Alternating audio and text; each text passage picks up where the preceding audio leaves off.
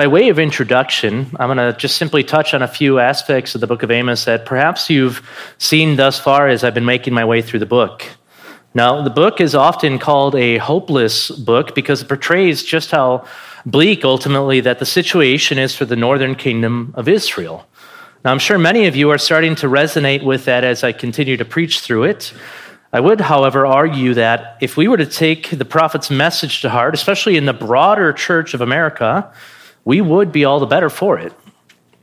Now, the reason I say this is that if we look at the book of Amos correctly, it truly reveals just how much of our hearts can remain divided. Even thousands of years later, we can see the reality that much of the same junk that Israel deals with is the same junk that you and I deal with on a daily basis. Now, we tend to think of ourselves more highly than we ought to. We fool ourselves into thinking that most of the time we are uh, doing things that are not really all that tainted by the reality of sin. We imagine our intentions are pretty much good all the time. We generally desire to do the right thing, and that even when we do these things, we don't hold our best interests at heart. But Amos shows us that when we start to strip away the veneer and pull back the pretenses, if you will, that we put up before everybody else, ultimately we are sinners through and through. You may wonder why I want to drill that message home each and every time I get up and preach on this book, albeit in a slightly different manner. Why haven't I, for instance, preached on something that's a bit more encouraging or uplifting or comforting? Well, many of you know me as a guy who simply preaches wrath and judgment. That's all you've seen me do here. Now, I'm going to blame shift a little bit here, but Matt Henry is the one who actually tasked me with the minor prophets, so I don't have much of a choice. However, if I did, I would do it all over again. And the reason I would do that is I don't believe you and I actually truly understand the weight and the gravity of our sin. I just don't believe it. And for that reason, I also think that we have a difficulty understanding the magnitude of what God has done for us in Christ. And so, little by little, my goal with this book, as I'm preaching through it, especially as we're looking at it today, is that I could help you examine the diamond of God's judgment, if you will, that as we turn it and examine another facet, another shade or depth of it, that we would see what judgment looks like, not only as we are examining the nation of Israel, but that we would see what that looks like in ourselves, because whether or not you and I like it, the Bible speaks to this reality over and over and over again. Now, Jesus spoke of wrath more often than we would like to admit.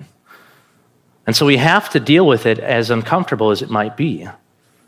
Now, today, the facet of judgment that I want us to examine is simply the remainder of chapter 5 here, and that's God's judgment as it's brought against those who have misplaced faith.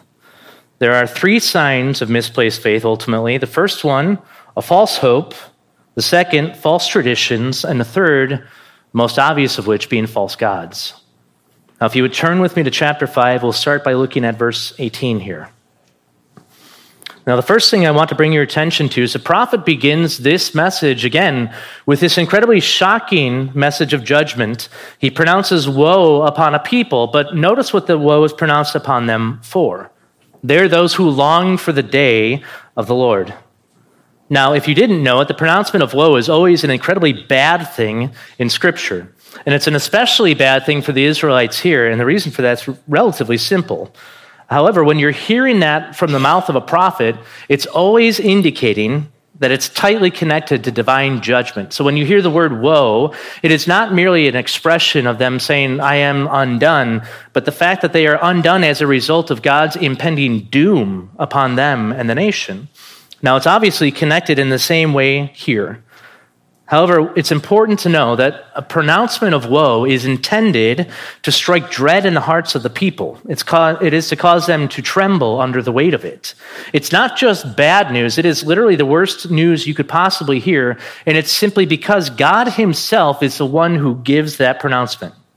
It's coming from the Lord of all creation, and that's why it strikes terror, because it has ultimate authority, it has ultimate certainty. What's more unique here, again, is that woe is pronounced on these people. Why? They long for the day of the Lord. Now, some of you might gloss over that in your Bible reading, but the day of the Lord is an incredibly significant term. It's referred to in the Old Testament a number of times. Sometimes it's used in a way of speaking of events that are about to take place. They will be partially fulfilled in the very near future, just like it is here, like he's speaking of the judgment through the Assyrians. However, I use that word partially for good reason.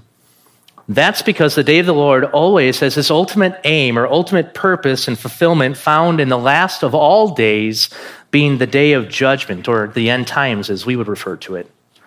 And so, what I want you to understand about its usage here is that it's going to be filled partially right? They're going to see judgment by the hand of the Assyrians as God's tool of judgment upon them, but it's also going to be fulfilled completely in the last of all days. And what I mean by that simply is that they are going to be judged by the hand of God here in the very near future, but he will visit them in eternal judgment. And they await that day this very day. That judgment will be an utter final end where they will be condemned to an eternity in hell.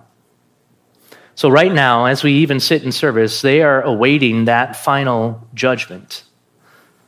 Now, this is a big deal because any good Hebrew knew that the day of the Lord, as far as when God returns, he does so. It's a good day for them. It's a day of celebration. It's a joyous day because God promised to right every single wrong and especially defeat those three great enemies we know so well as sin, death, and Satan. And so for them, they see it tightly connected to a day of hope, a day of ultimate redemption, a day when they will be freed from the consequences of sin. Much like we have a great hope in the return of Christ, because we know that all creation groans under the weight of sin and that it must be made new, the Israelites had a similar or the same hope. But Amos looks at these people and he tells them, Woe to you! And why does he say that? Well, look with me now at verses 18 through 20. Well, he says, For what purpose will the day of the Lord be to you? Then he answers and continues in verse 19 It will be darkness and not light.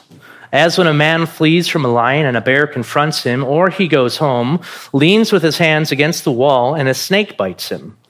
Will the day of the Lord not be darkness instead of light, even gloom with no brightness in it?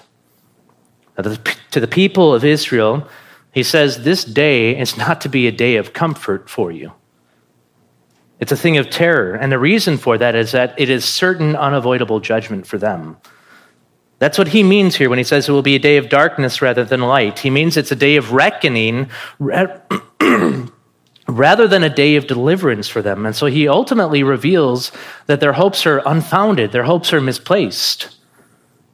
Notice he gives a simile He's describing what that day will be like for them. He says it's like a man who escapes the clutches of a lion only to be seized by a bear. And ultimately, what he's saying here is that whatever direction that you go to flee, wrath is staring you down in the face, Israel. The wrath of God is waiting for you. Now, the imagery he continues to use here is actually quite vivid. So, again, he, he supposes that the man escapes the wrath of a lion, therefore, he meets a bear, and then escapes the bear. But as he runs with full speed to his home, the place he thinks is actually safe, he leans his hands upon the wall to catch his breath, and a snake bites him and he dies anyways. He inevitably meets his end. He's saying to these people that no matter what efforts you go to to avoid my judgment, that is the judgment of God, I will be waiting for you. As the psalmist says, there is no place in all of creation in which you and I can hide from the gaze of God. He says, if you go to the heavens, he is there. If you and I were to go to the deepest, darkest depths of the sea, he is there. Surely, if we go to the remotest corners of the earth and to the furthest regions of the deepest jungles, God is even there. And ultimately, this directed at Israel. He says that the darkness simply cannot hide you, for the night shines as the day before the Lord. Indeed, the day of the Lord that is coming will be to you darkness rather than light. Now, all of this is designed to shock them or to pull them out of their stupor, if you will. He's doing it with this singular goal in mind. These are people who have little to no understanding that all of their hopes, all of their expectations are simply going to be pulled out from underneath them because they have a false hope. He's saying essentially, you are a people that are unbelievers. You have fooled yourselves into thinking that you are the children of God And so his message to Israel over and again here is that they are deceived. And so little by little, brick by brick, Amos dismantles all of the stuff that they've caught up in to bring an excuse before God and says, ultimately, I am not impressed with you. He calls them to repent. But ultimately, he's trying to get them to see their true predicament before God because even though he has said, You are already dead, again, they still don't quite grasp the significance of it. He has laid out before them that they are guilty of incredible crimes, not only before God, but before man. And all the while, they still hope that on the day when God destroys the enemies of his people, that they will be counted as his friends. However, the prophet, again, simply flips their expectations on their heads. He tells them on that day, God is coming for you, Israel. They have a hope that God will redeem them from their enemies, but they neglect to think all the while that they are the very enemies from which he will deliver his genuine children. Their hope, in other words, again, is misplaced. They believe they, insta- they stand to inherit the promises for good that the children of God are standing to inherit here. So he tells them quite plainly You may be born of Israel, but the only promises that belong to you are the curses found in Deuteronomy 28 and following. And so he says, again, with a rhetorical question, verse 20 Will the day of the Lord not be darkness instead of light, even gloom with no brightness in it? Again, they presumed falsely. They presumed that God's promises for good were for them. And if we are honest with ourselves, this is a thing that is tempting it's a constant danger for any of us who claim Christ today. Many, beloved, and I do mean many, will profess to love Christ, and yet they falsely presume they are Christian.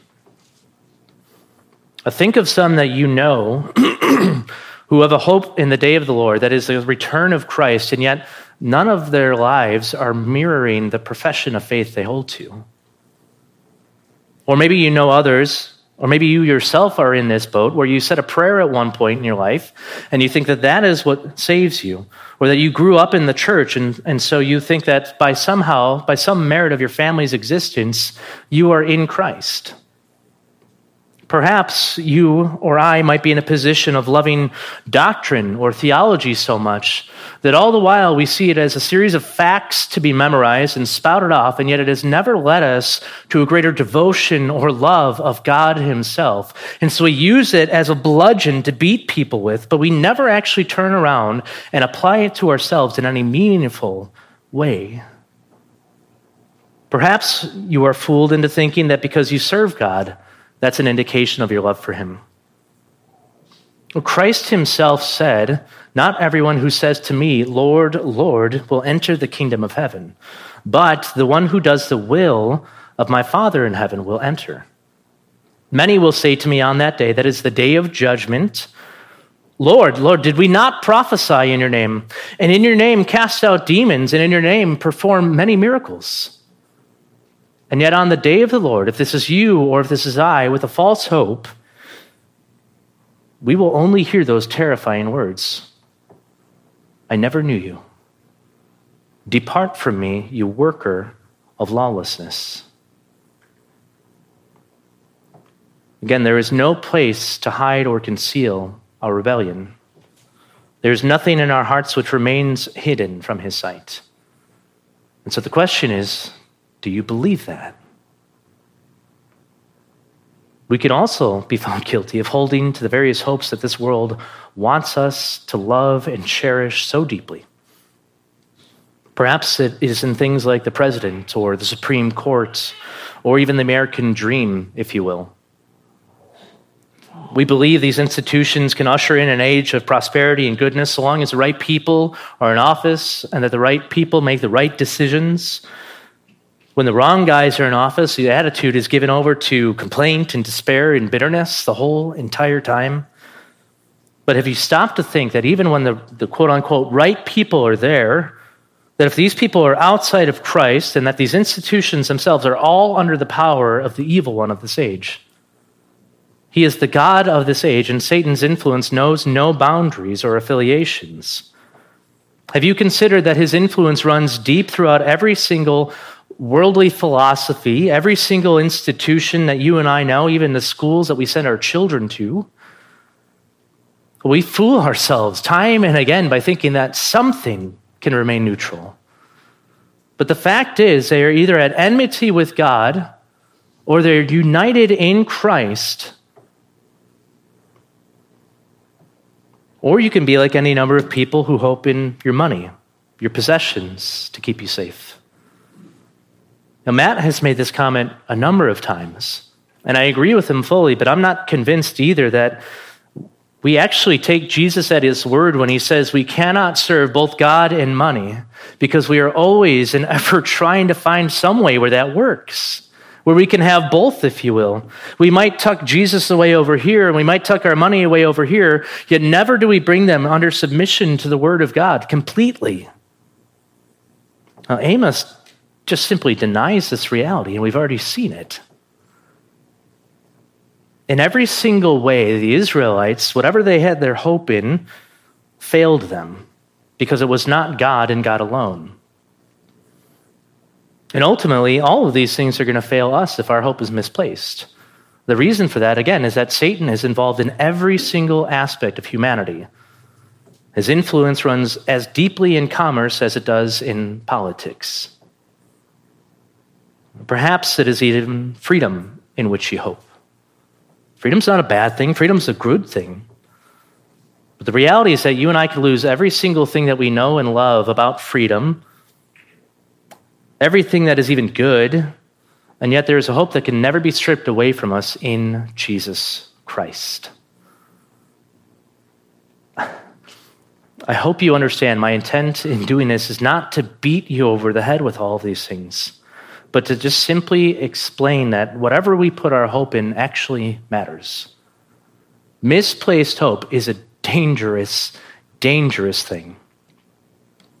False hope, whether it is by our own delusions of being right with God when we are not, or if it is placed in some sort of system as if it's going to deliver us, only leads to despair. No, our hope must be based upon the person and work of Jesus Christ alone.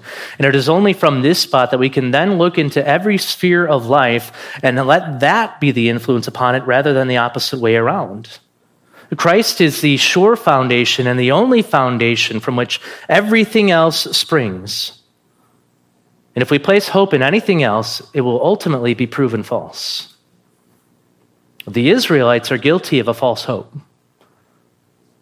Again, they, they believe that they are right with God, and on the day when He comes to judge all of the earth, that they will be His people rather than His enemies. Now, we can be guilty of the same exact things without even trying, beloved. But the end result, again, is a misplaced faith. Again, the first sign, a misplaced faith, what the Israelites are guilty of here, is a false hope. We look now to the second sign, which is a false tradition or maintaining false traditions. Look with me now to verses 21 through 24. Again, piece by piece, the prophet dismantles every single instance of their religious hypocrisy. Because of the law of Moses, these guys were commanded to attend several feasts and festivals throughout the calendar year. Now, I'm not going to get into the specifics of what each of these actually looked like or what they were for, because that's not really his purpose here. However, you're going to recognize some of the names from your Bible reading. And if you want to actually know more about them, I included it in the notes, but you can look up the passages uh, either later today or sometime this week when you have more time. However, I am going to name them. So, the various festivals they were commanded to observe throughout the year. One of the most significant, of course, would be the Passover or the festival of the unleavened bread. We know about that one. That's from the book of Exodus, right? But you have other ones, such as the offering of the first fruits, the festival of weeks, the festival of trumpets, the Day of Atonement, which again is incredibly significant because bound up in this one is when they just uh, offer things, uh, or offer, uh, sorry, they put up offerings in order to accomplish forgiveness of sin. And then you have the festival of tabernacles. And so you have six right here that they would be commanded to attend, no matter what. Every Israelite had to do it. Now, some debate on whether or not these guys would have actually attended all of these festivals, but I believe they did. And the reason for that is relatively simple. The text just doesn't say they didn't. Instead, all we have to do is ask, what does the text say? Well, look at verse 21. The Lord says, I hate, I reject your festivals, nor do I delight in your festive assemblies. And so the point is, they were faithful to do it. They were faithful to go. They likely made a, a spectacle of these like any good Jew would have. But notice that he tells them, I hate, I reject, I do not delight in any of it. They went, God simply rejected it. Now, in the Hebrew, the term delight here literally means to smell.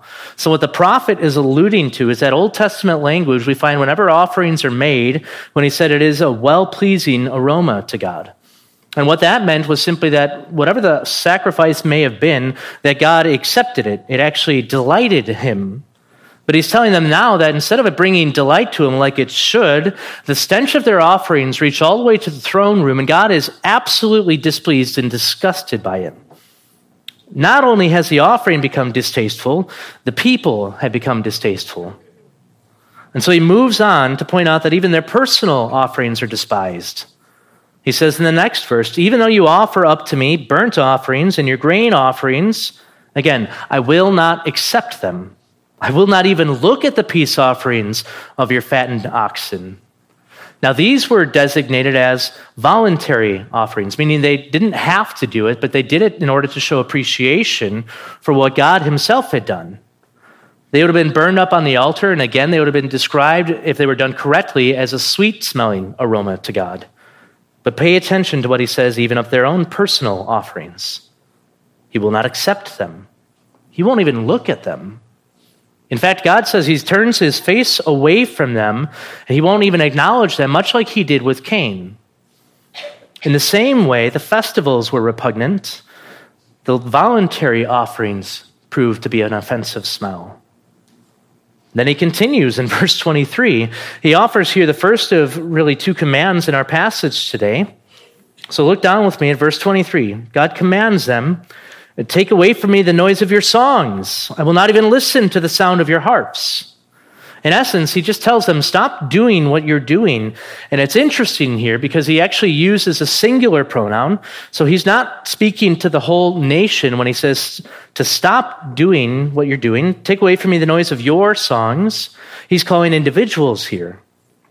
Now, if you remember, the reason why is that God has said the northern kingdom is already dead. They have no hope of redemption as a nation. But he's saying, as people, repent.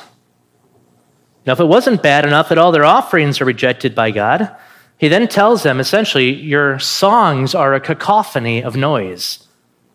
So here you find all these Israelites are making a grand celebration for God, right? They come with their songs, and you can really just imagine it if you put your mind to it a little bit. The singers are all joyously leading people. The harps and whatever musical instruments accompany them are playing along with them, and it really would have been a great thing to behold. You and I probably would have gone and loved every bit of it because it would have been awesome to see. And yet, what does God tell them? Stop it. Shut your mouths, drop your instruments, drop all the pomp and circumstance, other words, and just be quiet. I will not even hear it. Now, the first thing this brings to mind, at least for me, is the whole Christian music scene. You think of all the people that are out there, there's a tremendous number of talented musicians, and I mean, they are great musicians. They sell out concerts, and yet their theology is abysmal. They can't even get the most basic elements of the faith correct, meaning they don't even understand the gospel and put that forward in their songs. And if that's not the case, look at their lives. If they're not defecting from the faith at some point, meaning they just ditch Christianity altogether, they're caught up in all sorts of evil many times. This is the same exact thing that he's saying essentially that Israel is doing.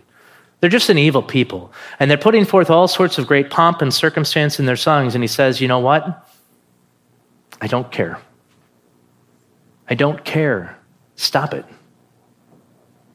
They are not a people characterized by justice and righteousness. In other words, they are not a people defined by who God is and what he requires.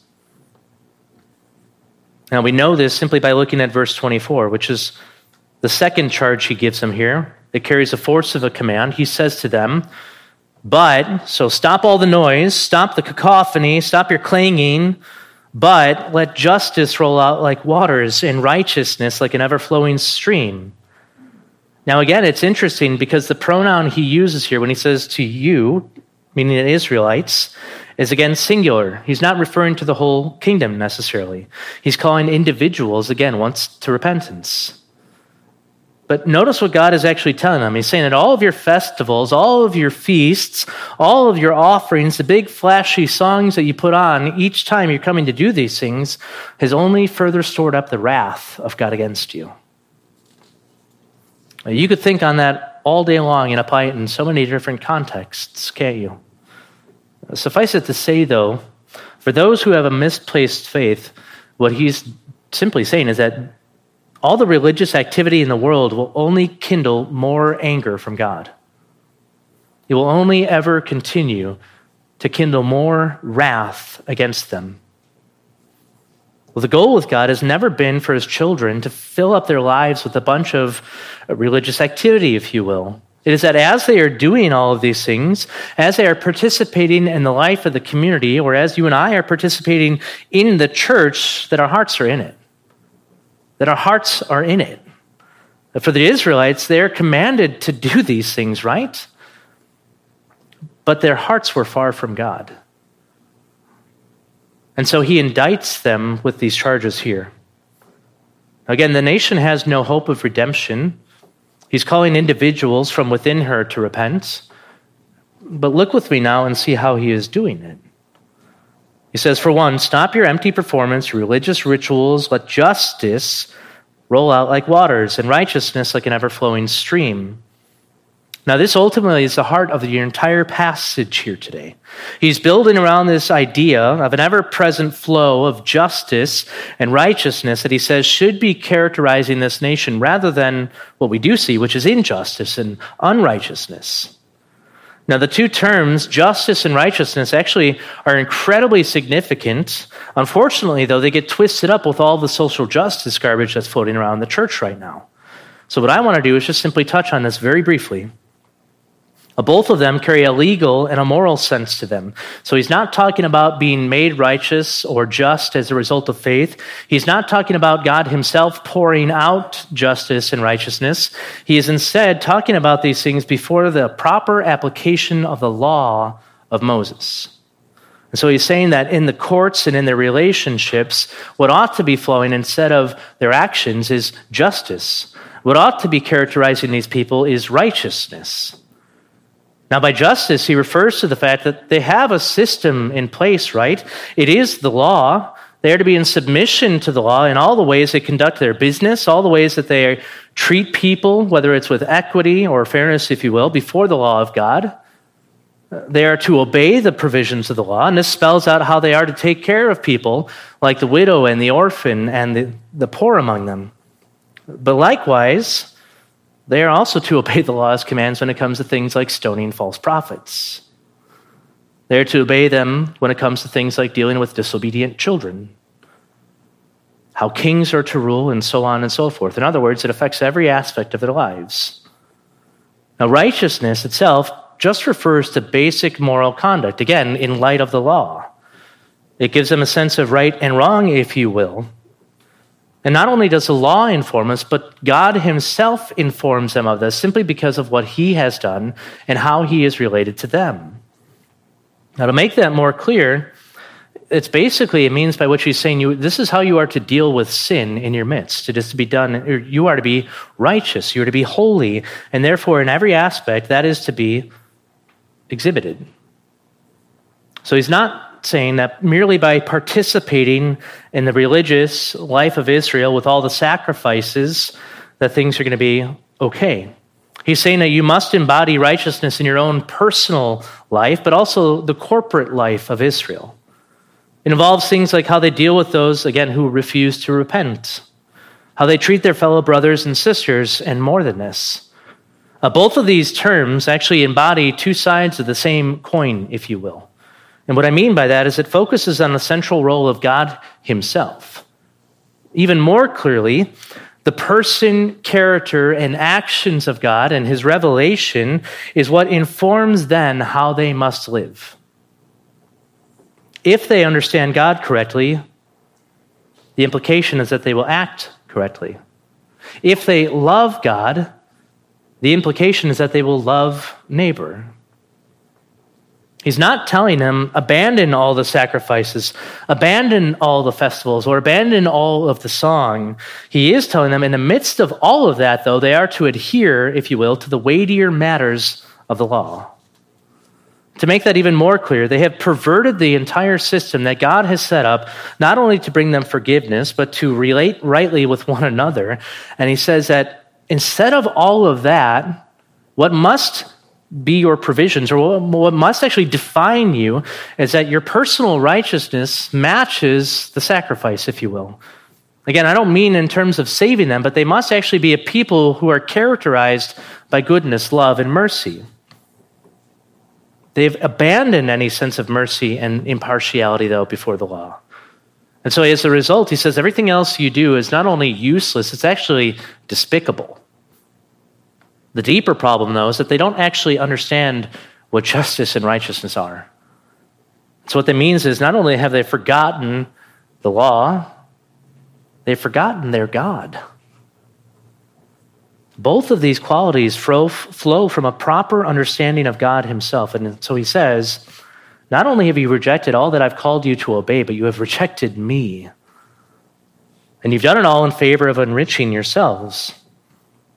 In other words, they are a self centered people who desire their own benefit, and they don't really care who suffers as a result. But again, the problem is we tend to look down our noses at Israel. In reality, many of us are characterized by the same qualities. And the hot topic in our own day is social justice, isn't it? It's a wicked, wicked movement. It's evil. People are heaping up burdens that the scriptures would simply never place on God's children. People assign racism to a group of people simply by the virtue of their skin color. They assign guilt for things that they have not done, meaning that they look at the ancestors of people in our country and say, You're guilty for that. They assign problems to people that aren't even necessarily problems of equity in terms of the law. There's no room for forgiveness, mercy, grace, or even a basic sense of unity. And think of how much is this ripping apart the church.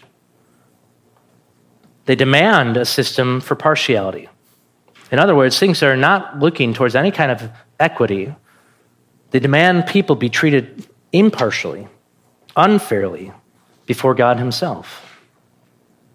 Many cry for justice, but none of them actually want justice because if you remember, justice is framed in terms of who was who God is and what He has done and what He declares for people to do. And therefore, they're going to stand before God at the end of all days and they will have to give an account and they will get justice, but they will not like it. And yet, at the same time, we can have such a knee jerk reaction against everything coming out of that that we become guilty of neglecting biblical justice and biblical righteousness. Things like caring for the widow, caring for the orphan, caring for those in need, especially the brethren. The biblical justice and righteousness demands much more than us just being theologically correct. It involves all those things that Scripture calls the one another's. We are to love one another. John 13, 34. We are to be devoted to one another. Romans 12, 10. We are to honor one another above ourselves. Romans 12, 10 again. We are to live in harmony with one another, that is, maintain unity within the church. Romans 12, 16. We are to build one another up. We are to bear with one another. That is, meaning simply you put up with the person that you don't like. Colossians 3, 16, or 3, 13. We are to look out for the interests of one another. Philippians 2, 4. We are to stir up one another to love and good deeds. Hebrews 10, 24. And this is a short, short list that I compiled. There's many, many more. The point in all this is to simply say that justice and righteousness must color every single aspect of our lives and how we deal with other people. If you're a boss, that means you treat your employee with the knowledge that one day you will stand before God and give an account for how you have been a boss. If you're an employee, you will stand before God with an awareness that He will call you to an account for how you have submitted yourself to your boss, how you've spent your time, now, this carries into every single human institution and relationship that you and I have. That could be your spouse, that could be your children, your friends, your neighbors, the one nobody likes today, the police, the government. And God has given us a plethora of commands with how we are to relate to every human relationship we have. In all of this, it is simply summed up in walking in God's commandments. That includes things like being a blessing to those who are your enemies. That includes things like being sexually pure, not stealing, whether that's money, time, or whatever else, telling the truth, keeping from all forms of gossip and slander and malice, being free of envy, drunkenness, sorcery, idolatry, gen- jealousy, division, or faction.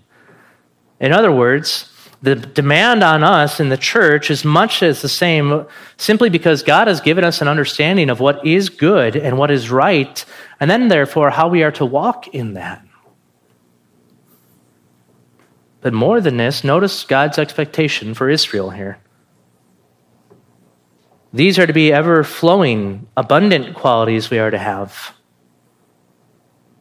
Now, when he says justice is to flow down like waters and righteousness like an ever flowing stream, the picture he's giving here is a wadi. I don't know if many of you know what a wadi is, and if you don't, that's okay. But it's essentially a dry riverbed and when the rains come and you have a torrential downpour, it fills up the riverbed and it becomes a raging, rushing river. And so he's saying that your characterization of justice and righteousness must be like this raging, rushing river, but instead it shall never run dry.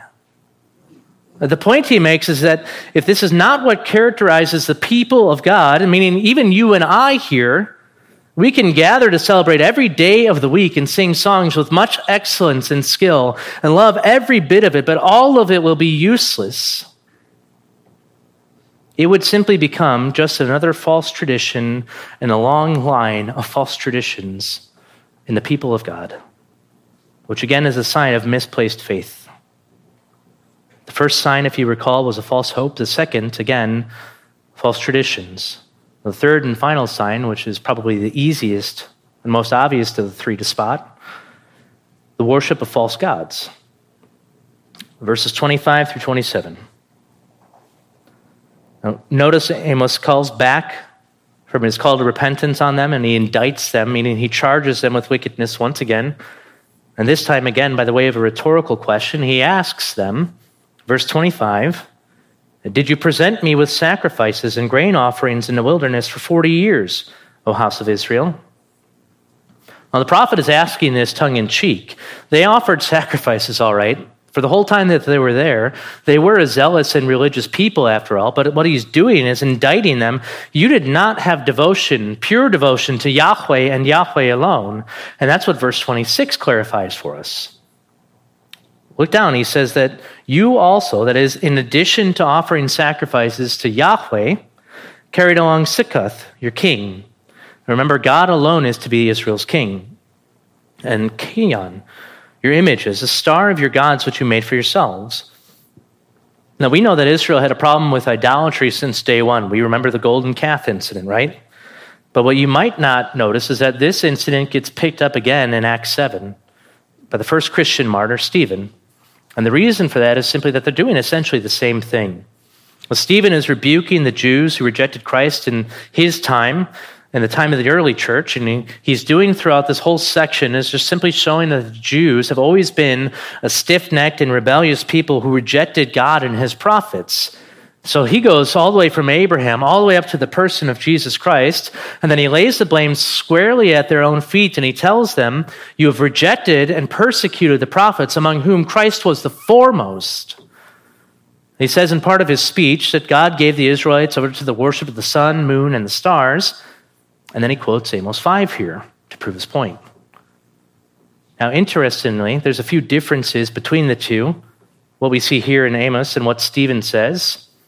Stephen refers to Molech in the case of Sikkuth, and then Rephan in the place of Kiyan. And so you might ask, why is that? That seems to present some sort of difficulty here. But in reality, all they're doing is using names that their audiences would have been familiar with. In other words, the difference is simply the audience who's hearing it. But there's also a little bit of wordplay that Amos uses here. And he does it to ridicule not only the false gods, but Israel for their worship of the false gods. Now, in Amos, you lose it in the English translation, but he uses the vowel points in the Hebrew for abomination, and he places those under each of the names of these different false gods. And so he's saying that in the time of wilderness, Israel worshipped abominations. Now, what's even more interesting here is that the names that he uses in Amos are the same names that the Assyrians would have known these gods by. And so, in essence, he's saying, in a rather clever way, you worship not only abominations in the wilderness, but you want to worship the false gods of the Assyrians? Go ahead. Go nuts. God will make it happen for you. He will hand you over to them. You will go to be his people or their people, and they will be your gods rather than the one true God. And yet, what happens as a result, as we know, is that these gods will be destroyed. And he says to Israel, So too shall you. And this is exactly where Amos just turns that knife one final time for them, essentially. He says, You've been guilty of doing the same exact thing that your ancestors have done, the same thing that killed your fathers. He says again, the same thing that Stephen did. Israel has always had a problem with false worship. Now, if it didn't stop with the golden, or it didn't stop with the golden calf, and as you read the Old Testament, you see time and again how they go after false gods and how time and again God judges them for this. He sends a deliverer, they get out of this, and then once again they go right back into the same exact idolatry that they just got delivered from. Now, these false gods go by various different names at various different times, but they all represent the same issue, which is that Israel was perpetually guilty, meaning always guilty of failing to worship Yahweh and God alone. They are guilty of worshiping the same gods from generation to generation. They never learn, even though they see their fathers die by the hand of their idolatry. In other words, he says, much like Stephen did, you are a stiff necked people. You never get away to putting away your false gods. It's all summed up by unbelief. The false gods they worship are simply a product of their unbelief. Another way to put it is that the nation of Israel, as a whole, not every single person, but as a whole, never loved God and God alone. Now think of the church. Then, as a result of this, he says to them what he says in verse 27 Therefore, I will make you go into exile beyond Damascus, says the Lord, whose name is the God of hosts. Now, this verse doesn't require a ton of exposition, so I'm going to treat it fairly quickly. But the point he's making here, again, is that they're guilty of the same sins of their ancestors, but as a result, they will face the same exact punishment. Your ancestors went after false gods, and they went into exile. Therefore, you too shall go into exile. Now, here we find the first specific mention of where they will actually end up going in exile, which is beyond Damascus. Up to this entire point, that he has not actually said you're going to Assyria. Now, we know this to be Assyria because not only do we have historical record of it, but we have biblical record of it. And Assyria is northeast of Damascus here.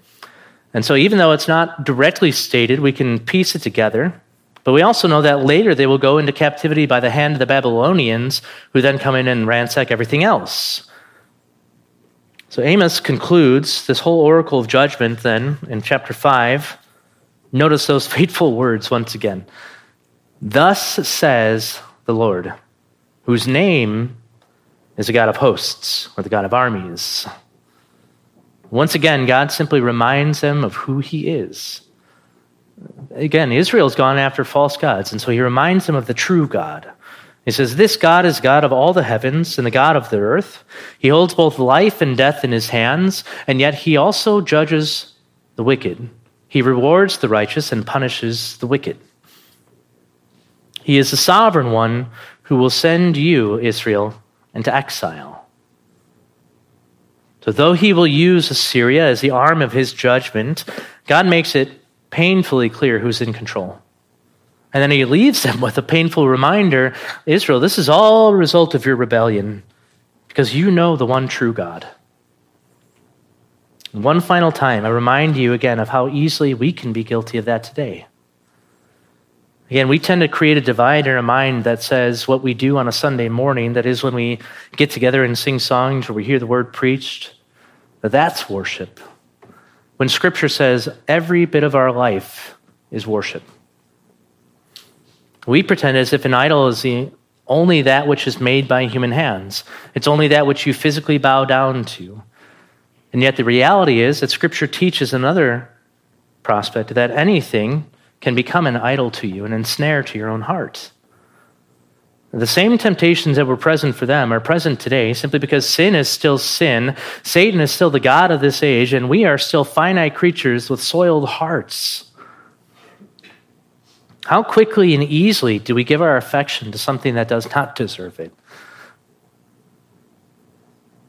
How quickly do we forget the magnitude of what God has done for us in Christ Jesus? Every time we sin, if you didn't know it, we say to God, Not your will be done, but my will. Every time we sin, we say in that moment that the love we have, or should have for God, rather, is not good enough. We exchange that love for another thing, which is a created thing, in place of what He tells us is good and righteous and just. And it's something we know that will not satisfy. The reality is, I don't need to identify every single way in which this is true for you because I know that you're the same as me and that there are competing desires in your heart all the time. We do it without even trying half the time. You know, just like I do, how easily we can make gods out of men, women, wealth, prestige, honor, jobs, homes, or any number of things. Well, John Calvin said it this way the human heart is a factory of idols. We just churn them out one after the next. If you've been a Christian for any length of time, and all you guys who are new Christians, you're going to find this out. When you let your guard down, how easily it becomes an issue. The things that you put away years ago, you have to revisit time and again and just put to death again because you were sown in the flesh.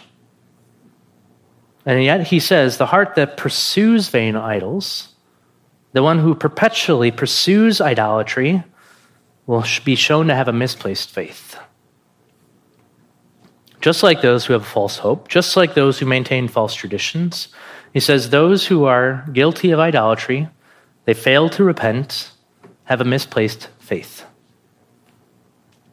These three signs of a misplaced faith, though, again, are the exact opposite of genuine faith. It doesn't require massive explanation. That we are told to place our true hope in, in the person and work of Jesus Christ and Christ alone. We are to maintain our love for God in the midst of obeying his commandments. We are to be part and parcel to the life and blood of the community, which is the church. And in all of that, we are to reverently worship God and God alone not just on Sunday, but in every day of our life. But these are things that you and I battle all the time. We will battle them for the remainder of our lives. We will constantly deal with, in some way, shape, or form, having a misplaced faith. And the reason for that is because you and I are often no better than Israel. Despite how very often we want to be, you and I are often no better the wickedness I know in my own heart, the, my own mind, if you guys even knew the thoughts that came through my mind half the time, you would look at me in a very different way. But if you've been tracking with all of this, and I know that you, you are, you deal with the same garbage, don't you? If you've been tracking as I've been preaching through this book, especially, it's been a very painful reminder of just how much we fall short each and every day. If you've been listening with a keen ear and an open mind and an open heart. You'll have seen, just like I have, how sin sick and desperate our divided heart truly is, even on its best days. And so, my goal, my hope for you today, in light of all of this, and what I hope to continue to do, is just simply turn your attention once more back to the person of Jesus Christ. Now, for some of you, this means for the first time you must look on him. My hope is that you would see really how terrible of a state you are in before God because he's continually angry with you every moment of every day. My hope is that you would see that there is no place to hide from God, that He sees all, knows all, and will judge all. But there is a safe place in which you can hide, and the only safe place in which you can hide is under the shelter of His wings. For some of you, my hope is to turn your attention back to Jesus Christ because you have left your first love. You have squandered the gift He's given you. Very simply, you just need to deny yourself and repent you need to pick your cross back up and follow Christ once more to the road he calls us to, which is death. You know of all people, just like I do, that there is nothing else out there for us. He holds the words of eternal life. Where else shall we go? And for the rest of you, especially the ones despairing under the weight of constant guilt, my hope is to turn your attention once more to Christ as your comforter and your keeper the one who promises to not lose one whom the Father has given him. That you would look once again to the cross and give thanks that he did not come for the healthy, but he came for the sick. Yet more than this, that you would recognize that in the midst of all of that, the work of Jesus Christ did not simply accomplish forgiveness, but redemption, which means restoration, that not only are you looking forward to that great day in which he will return, but there is a promise here and now that by the power of his Spirit, he is working to conform us into the image of his beloved Son, all to the praise and glory of the Father. Let's pray. Well, Father, I do thank you for this text. I know that there are many, many hard words in it. That as we look to it, that you reveal so much of our hearts, which are not only at war within ourselves, but at war with you often. I pray that as we continue to have these things stripped and revealed to us, that we would seek repentance, that you would empower us by your Spirit, that we might actually walk in faithfulness to your commandments. But that all the while, we would be reminded of your ever flowing, abundant grace through the person and work of Jesus Christ. That we would not lose sight of the fact that if we are your children, that if we have genuine faith, we believe the gospel, that you look at us each and every day as if we are your son. We have an alien righteousness not of our own, which means very simply, Father, that it is not up to us to accomplish this, but that you have given us Christ's righteousness. May we see that as sin is being revealed, it is a matter in which you are bringing us to mirror his image all the more that you are bringing us to be a holy people, that you're bringing us so that we might be able to stand as a beacon upon the hill, shining the light of Christ before all men. And that ultimately, Father, that we would set it upon our hearts and minds to honor you in every single aspect of what we do. We know that we are frail, that we are given to so many different stupid things. But Father, change our desires. Cause us to repent. Cause us to walk in the newness of life in which you have called us that we might glorify you, that we might bring our children to glorify you, we might bring our neighbors to glorify you, all for the sake of the glorious gospel of Jesus Christ, that he might be known to the ends of the earth, and that on the day when you return, we might be found blameless and with great joy before you. It is in the matchless name of Jesus Christ we pray. Amen.